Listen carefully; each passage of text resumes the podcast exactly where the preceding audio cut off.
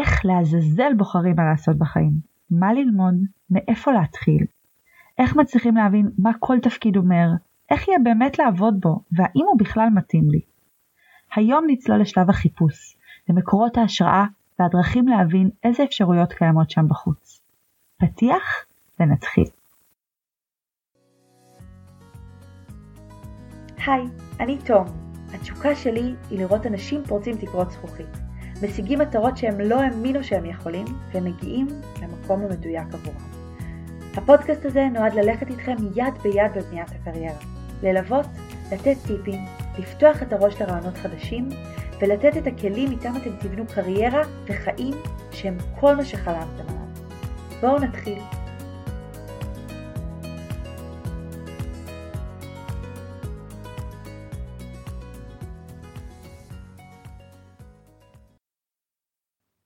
מה תרצי להיות כשתהיי גדולה?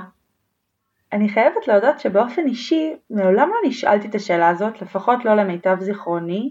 אני גם לא זוכרת אף מבוגר בחיים שלי שדחק בי לקבל תשובה על התוכניות שלי לעתיד, לא כילדה וגם לא כאישה בוגרת. מצד שני השאלה הזאת לגמרי ריחפה לי מעל הראש. עברתי איתה לא מעט תהליכים. התחלתי בלחפש איזשהו טייטל ברור ומוגדר שאני יכולה לעמוד מאחוריו כמו רופאה או שגרירה או אשת עסקים, ולאט לאט התקדמתי למקום שאני נמצאת בו היום. מקום שבו אני בעצם מבינה שיש הרבה עולמות תוכן שמרגשים אותי, כל מיני סוגי עשייה שמתאימים לי, וחזון של איך אני רוצה שהחיים שלי ייראו, אבל מעבר לזה, הכל פתוח. הכל פתוח, אלה בעצם מילות המפתח של קריירה בימינו. העולם סביבנו השתנה בצורה מאוד דרמטית, בעצם נפרצו הגבולות של מהי קריירה בכלל. אז מקצועות מסודרים ורשמיים במרכאות עדיין קיימים מסביבנו, ומהצד השני נולדים כל יום אין ספור תפקידים חדשים, דרכים חדשות להתפרנס, להתבטא, להתפתח מקצועית. כמו לכל דבר, גם למטבע הזה יש שני צדדים. האפשרויות המגוונות האלה מאפשרות מצד אחד להרבה יותר אנשים למצוא את עצמם. מהצד השני, הן מציבות בפנינו אתגר מאוד לא פשוט כשמגיעה השאלה הנצחית הזאת של מה תרצי להיות כשתהיי גדולה, או מה תרצה לעשות כשתהיה גדול. אז בפרק הזה אני רוצה שנבין איך ניגשים לבחירת תחום עיסוק. איך מתחילים בכלל להבין מה יש שם בחוץ, איך אפשר למנף את האפשרויות שהעולם פורס בפנינו בלי לתת להם להטביע אותם. יש באמת כמות בלתי נגמרת של כלים היום בעולם שנועדו לעזור לנו לעשות סדר במחשבות, לפתוח את הראש ולתת איזשהו קצה חוט שממנו אפשר להתחיל. אני רוצה שנדבר עליהם, נבין מה היתרונות והחסרונות של כל אחד מהכלים האלה. אבל רגע לפני שאנחנו פונים לפרקטיקה, יש כמה דברים שמאוד מאוד חשוב להחזיק בראש. קודם כל, אין נכון ולא נכון. אין שחור ולבן, אין אמת אחת, תבחרו את הקלישה שאתם מתחברים אליה. איזה באסה זה, אני יודעת כמה בא לנו תשובה חד משמעית, פלט שאומר לנו את זה צריך לעשות. כמה יותר קל לנו כשאומרים לנו מה נקודות החוזק שלנו, מה מתאים לנו, איפה יהיה לנו טוב. אבל האמת היא שיש הרבה אפשרויות ולרובנו יש יותר מאפשרות אחת. לא מעט מאיתנו נפרח באין ספור תחומים שהם לחלוטין נטולי הקשר. אז כשנצא לחפש את המקום שלנו חשוב שנזכור שיש יותר ממקום אחד שבו אנחנו נמצא את עצמנו. בסוף נחליט על בסיס מספר קריטריונים, ולא בהכרח נגיע לאיזושהי תשובה אחת שהיא בלתי ניתנת לערעור. הדבר השני, אף אחד לא יודע מה טוב לנו יותר מאיתנו. ברגעי מצוקה ובלבול כל מה שאנחנו נרצה זה לקבל תשובה ממקור חיצוני. אבל כשאנחנו מתבססים אך ורק על פידבקים חיצוניים, מצטמצמת לנו הראייה, מצטמצמות לנו האפשרויות. זה גם שם את הכוח והאחריות במקומות אחרים. האג'נדה המרכזית שלי בבניית קריירה היא שימור הכוח אצלנו, וידאו שאנחנו בכיסא הנהג שהיעד הוגדר על ידינו, העצות שמסביב יכולות רק להיות חיזוק ולהוות בעצם מידע שנכנס לתוך התהליך, שום דבר מעבר. הדבר השלישי, חשוב מאוד להקשיב ממקום ביקורתי ולדעת שבהרבה מהייעוצים יש אינטרסים, להרבה מהיועצים יש השקפות עולם ספציפיות ומטרות אחרות, חשוב לקחת רגע ולהבין מול מי ומול מה אנחנו עומדים. מי בנה את השאלון שמילאתם באינטרנט ומה המטרות שלו, מה האג'נדה של מכון הייעוץ שאתם נעזרים בו וכמה הוא רלוונטי עבורכם, מי קהל היעד של היועץ הזה שאתם נעזרים בו וכמה הוא מתאים לאיך שאתם תופסים את החיים שלכם. לא כל העצות נולדו שוות, לא כל העצות הן איזושהי תובנה שבאמת באמת כדאי להישען עליה. תמיד תמיד תמיד לגשת ממקום ביקורתי. הדבר הרביעי, ובעיניי הכי חשוב, תמיד אפשר לחשב מסלול מחדש. אני בהחלט ממליצה בחום לקבל החלטה מושכלת, לא לבזבז את הזמן, אבל יחד עם זאת זה לא חיים ומוות. אפשר לשנות, אפשר להתחרט, אפשר להתחיל מההתחלה. למעשה, בעולם העבודה המודרני סביר שכולנו נעשה את זה יותר מפעם אחת בקריירה שלנו. אז בואו נבין קצת איזה מקורות עומדים לרשותנו בשביל להכיר קצת את האופציות שיש לעולם להציע, לקבל השראה, לסדר את המחשבות. אז המקור הראשון הוא קבוצות בפייסבוק. פייסבוק הוא מקור ידע מאוד משמעותי בחיים שלנו, יש בו ריכוז של הרבה מאוד אנשים, הרבה מאוד אינפורמציה ואין ספור קבוצות שהן ממוקדות מטרה. קבוצה אחת ששווה להציץ אליה היא קבוצה בשם מתחבטי המקצוע, עולים בה אנשים שונים ובעצם מספרים על התפקידים שלהם וגם יש כל מיני התייעצויות של מתחבטים ומתחבטות. במידה ואתם קצת יותר ממוקדים, יש קבוצות מקצועיות באמת לכל תחום שרק אפשר לדמיין. אפשר להצטרף, לקרוא קצת יותר וללמוד בצורה יותר טובה איך נראה היום יום במקצוע שמעניין אותם. היתרון הגדול של קבוצות בפייסבוק זה שהן חינמיות. לא צריך להשקיע פה אפילו השקעה מינימלית בשביל לקבל תוכן ולקבל ערך. הן גם לא דורשות מאיתנו אומץ. לפעמים פנייה ישירה לאנשים בחיים שלנו צורכת מאיתנו איזה שהן כוחות ודורשת מאיתנו להתגבר על מחסום של בושה. בקבוצות פייסבוק בהחלט אפשר להיות צופים מהצד, לחקור בשקט ולא להזדקק לאפילו טיפ טיפה של אומץ. הדבר הנוסף שהוא יתרון בקבוצות האלה זה שיש המון המון דעות, הקבוצות האלה מפגישות אותנו עם מגוון מאוד רחב של אנשים, מאפשרות לנו לראות פרספקטיבות מגוונות ממש בלחיצת עכבר ולהיחשף לתפיסות עולם של אנשים שכנראה שלא היה נוצר לנו מפגש טבעי איתם בשגרה. הם לאו דווקא אנשים שהיו מקיפים אותנו באופן טבעי ולכן זה גם איזשהו כלי שיכול לעזור לפתוח את הראש. החסרונות של קבוצות הפייסבוק זה קודם כל שהן מאוד בקלות מכניסות אותנו להצפה חושית. יש כל כך הרבה קבוצות, כל כך הרבה אינפורמציה וכל כך הרבה דעות שמאוד קל ללכת לאיבוד. אז עם כל הקסם שיש באופציות האינסופיות, אחד האתגרים המאוד גדולים שמגיעים איתם הוא הקושי לקבל החלטה ולהתמקד ונורא קל להתחיל להימשך לכיוונים רבים מדי ולהתבלבל. עוד חיסרון של הקבוצות האלה זה שיש בהם שטחיות. השיח שמועבר בקבוצות בפייסבוק לעולם, לעולם לא יוכל לספר לנו את הסיפור המלא, את המסע להצלחה, את המניעים הפרטיים של כל אחד מהאנשים, את הגב שיש להם או אין להם, ועוד המון המון פרטים שהם מאוד מאוד משמעותיים לסיפור. והתוצאה היא שאנחנו מקבלים סיפורי השראה מדהימים, שהם מאוד רחוקים מהמציאות, והם מייצרים אצלנו איזושהי אשליה שהנה הדבר הזה נמצא ממש בהישג יד, כי נדיר שמפרטים לנו כמה שנים לקח בשביל להצליח, איזה משאבים הושקעו בשביל להצליח, כמה תמיכה סביבתית הייתה ואיזה משברים היו בדרך, אז נורא בקלות אנחנו נסחפים אחרי איזשהו חלום שאנחנו אפילו לא מבינים את המחיר שלו. אז בשורה התחתונה זה כלי מעולה, הוא קל, הוא זמין והוא נוח, הוא דורש פרופורציות, הוא דורש מאיתנו יכולת לעצור כדי לא להיסחף לאיזושהי מחילת ארנב אינסופית וגם הבנה שזאת רק תמונה חלקית של המציאות. דבר נוסף, אה, מחקר סביבתי. זה הזמן להתחיל לנהל שיחות עם חברים שעובדים בעבודות מעניינות, עם חברים של ההורים שהקריירה שלהם מדברת אלינו, עם קולגות לשעבר שהתפתחו לכיוונים חדשים ורלוונטיים, עם חברות מהצבא, עם כל מי שנגישים לנו ועוסקים בתחומים שמסקרנים אותנו. השיחות האישיות האלה מאפשרות לנו לקבל הצצה שהיא הרבה יותר מעמיקה לחיי היום יום בתפקיד ולא רק תיאור שהוא תיאור יבש. היתרון הגדול הוא באמת שאנחנו נקבל איזושהי תמונה שהיא הרבה יותר כנה והרבה יותר מלאה, כי שיחות שהן פנים מול פנים ומבוססות על היכרות אישית תמיד ייתנו לנו פרספקטיבה שלמה יותר, אנחנו גם יכולים לשאול שאלות המשך, למקד למה שחשוב לנו אה, ובאמת לקבל הצצה לאיך הבן אדם הזה חי את החיים שלו. הדבר השני זה שזה הרבה יותר מוחשי, אנחנו ממש מצליחים לראות את החיים, לזהות את המחירים שהבן אדם שילם ולאפיין את התמורה ביחד עם אנשים שיש לנו איזושהי קרבה אליהם. זה עוזר מאוד להבין האם אני באופן אישי הייתי רוצה לשלם את המחירים שהבן אדם הזה שילם, להשקיע את ההשקעה שהוא השקיע, והאם התמורה שהוא מקבל שווה עבורי את כל המארז הזה. החסרונות של המחקר הזה זה קודם כל שהוא דורש מאיתנו אומץ. לא לכולם פשוט לפנות עם איזושהי בקשה לעזרה, לא תמיד נוח לנו לבקש מאחרים לפנות מהזמן שלהם. והדבר השני זה שזה עלול קצת לצמצם אותנו. רובנו מוקפים באנשים שמאוד דומים לנו וגם דומים אחד לשני, מה שמצמצם את האפשרויות ופחות חושף אותנו לרעיונות שהם יצירתיים, שפורצים את גבולות המוכר וזה חבל. אז השורה התחתונה היא שזו דרך נהדרת לקבל הצצה שהיא כנה יותר לעולם שמעניין אותנו, זאת הזדמנות לשאול שאלות קצת יותר מעמיקות, צריך קצת אומץ וצריך להיזהר לא להתקבע על תחומים שהסביבה הטבעית שלנו מתעסקת בהם שהם לאו דווקא התחומים שמדברים עליהם. עוד דרך לבחון מה יש לעולם להציע לנו זה דרך התנסות. לרובנו יש איזשהו קצה חוט, איזה שהם תחומי עניין, משיכה טבעית לעולמות מסוימים. אז לקחת איזשהו פרויקט קטן שהוא בהתנדבות, או להתנסות במסגרות שאנחנו גם ככה נמצאים בהם, זו דרך מעולה לבחון איך מרגיש לנו לעשות משהו.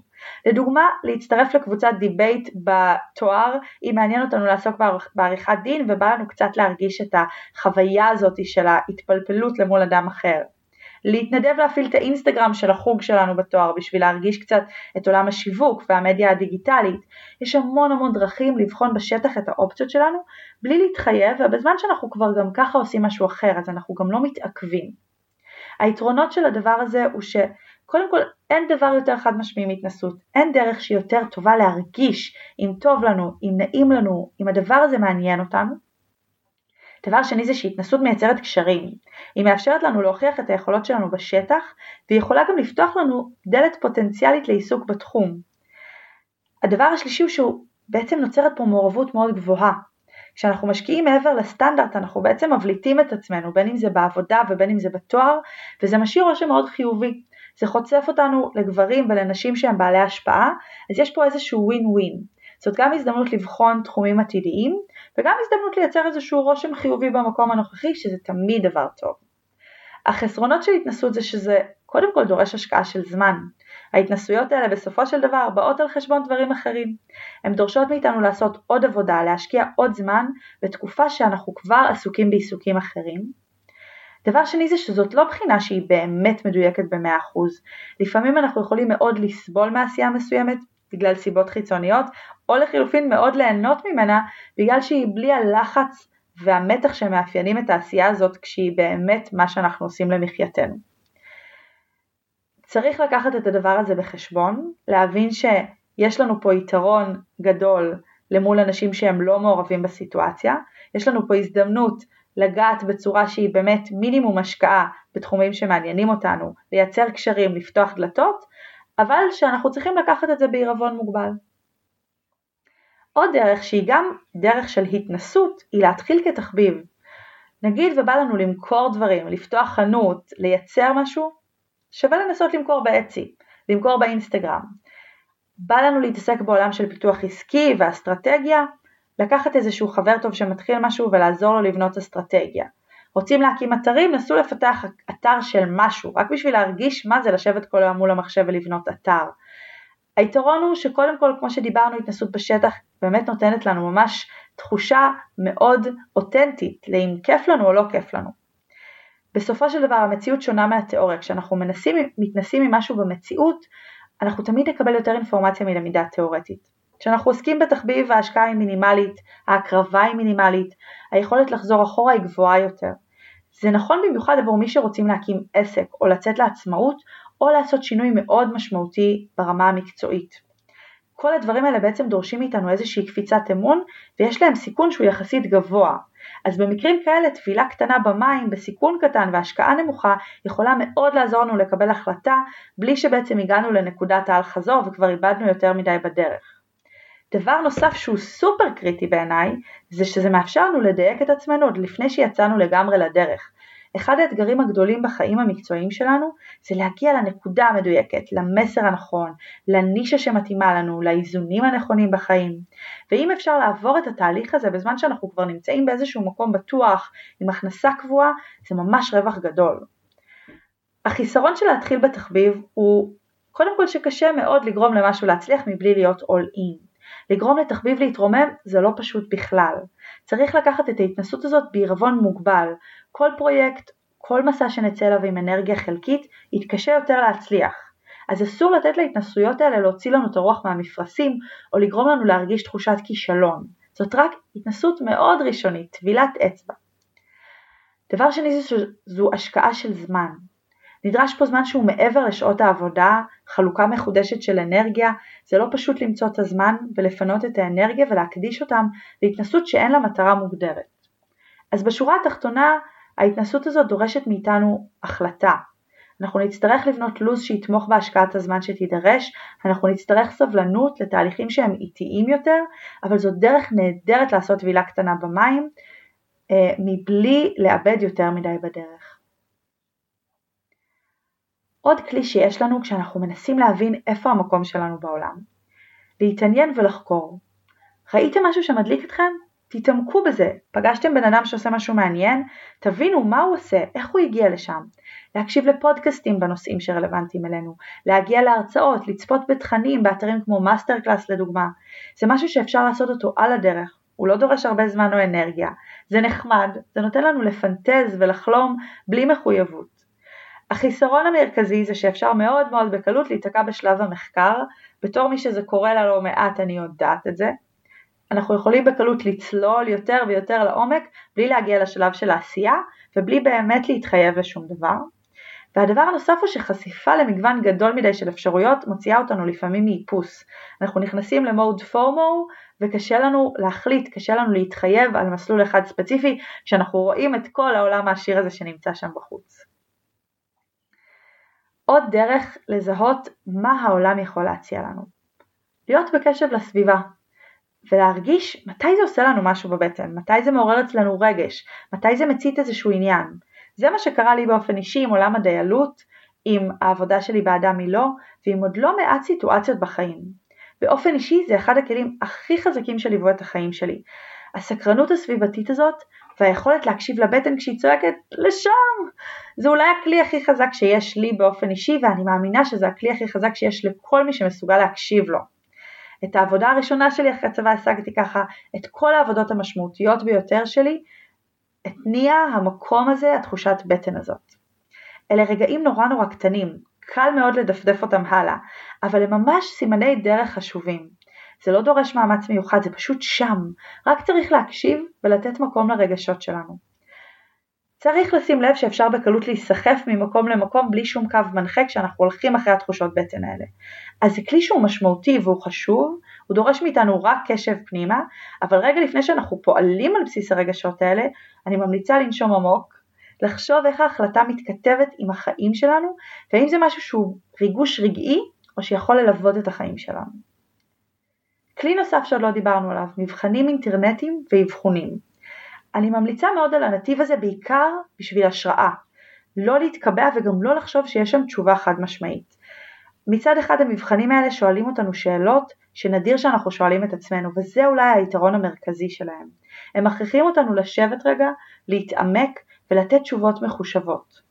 הם נבנים בסופו של דבר על ידי אנשי מקצוע, הם עוברים תהליכי דיוק לאורך השנים, אז בהחלט יש להם איזושהי יכולת לספק לנו תובנות. הבעיה היא שהרבה מהם מיושנים, בעיניי הם לא מצליחים בכלל להתייחס לאופציה של להיות גם וגם, וגם לנטייה של הדורות שלנו לעשות שינויים, ובכלל לדבר הזה שנקרא ורסטיליות אנושית. הם בעצם נותנים איזשהו פלט שהוא נורא נורא נקודתי. הם מבוססים על תשובות נקודתיות, הם בעצם יותר צילום של נקודה בזמן מאשר ממש ניתוח של מי שאנחנו. הם לא מצליחים להציג את המורכבות הנדרשת ולא מבטאים את התהליכים שאנחנו עוברים או נותנים מקום לשינוי. הדבר הכי בעייתי זה שהמבחנים האלה עלולים לקבע אותנו מחשבתית. מרוב רצון לקבל איזושהי תשובה, קל לנו לקחת אותם פשוטם כמשמעם ולא לתת מקום לאופציה שהם טועים או שיש תשובות נכונות אחרות. אז מבחנים יכולים באמת להיות כלי נהדר, הם יכולים לעשות סדר, הם יכולים להצית את הדמיון, ומעבר להכל הם שואלים אותנו שאלות שאנחנו לא נוהגים לשאול את עצמנו בשגרה. אבל חשוב לתת להם קונטרה, ולא לחשוב שמדובר בתשובה חד משמעית, להבין שיש המון המון המון מגבלות לפורמט. הדבר האחרון, ווואלה, הכי מומלץ, להתחיל בלעוף עם הדמיון. זה אולי הדבר הכי כיפי שיש לעולם המודרני להציע לנו. אין באמת גבולות, אין הגדרות ברורות יותר, אין דרך חד משמעית אחת.